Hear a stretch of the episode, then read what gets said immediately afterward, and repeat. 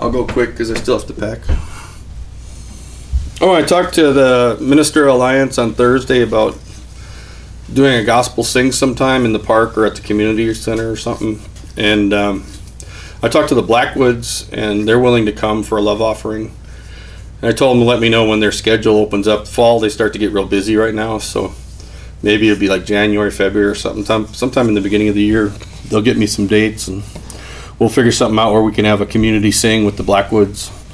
That's a name that a lot of people know because they've been around in Southern Gospel for a long time.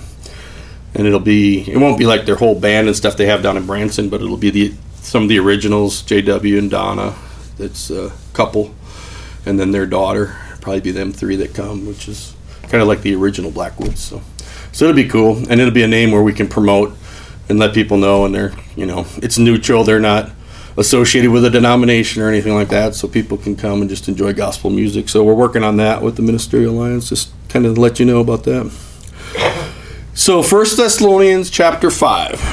In First Thessalonians chapter five, we just finished where he was talking about um, the what people call the rapture of the church and what some people don't like that name and there's all kinds of thoughts and ideas and attitudes and all this that come around with it. But we just talked about how you know paul was talking about those that died that it's okay we're going to see them again. Um, as a matter of fact when christ comes back the dead rise first and then those who are alive uh, rise and meet him in the air because there were some that were thinking if you weren't alive when jesus came back you missed it praise God, that's not the case. Amen. I mean, if you've got family members, friends, different ones that you're looking forward to seeing again, you know that just because they they beat you to the dirt doesn't mean they're gonna uh, miss out on on His return. As a matter of fact, they'll beat you to to rise up to meet Him.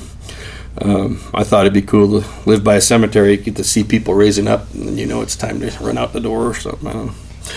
Um, so verse uh, or chapter 5 verse 1 uh, now brothers about time